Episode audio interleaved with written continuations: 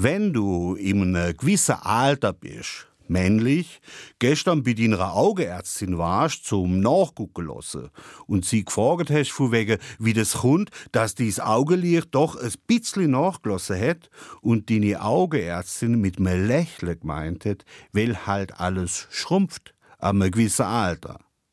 Und dir die Bemerkung sieht ja nimmer aus dem Kopf geht, also von wegen, dass alles irgendwie schrumpft, denn tritt praktisch in eine neue Lebensphase, also praktisch vom Wachstum ist Schrumpfe. Und wenn das denn auch gerade noch als Ende vom Jahr fällt, also dass das letzte Jahr irgendwie auch geschrumpft ist, aber sowas von schnell geschrumpft und du auch nächstes Jahr mit Schrumpfen zu tun haben wirst, wirst du mit dem Gedanken anfreunden müssen, dass die einzig Konstante auf der Welt Veränderung ist und dass alles, was gewachsen ist, irgendwann auch wieder schrumpft.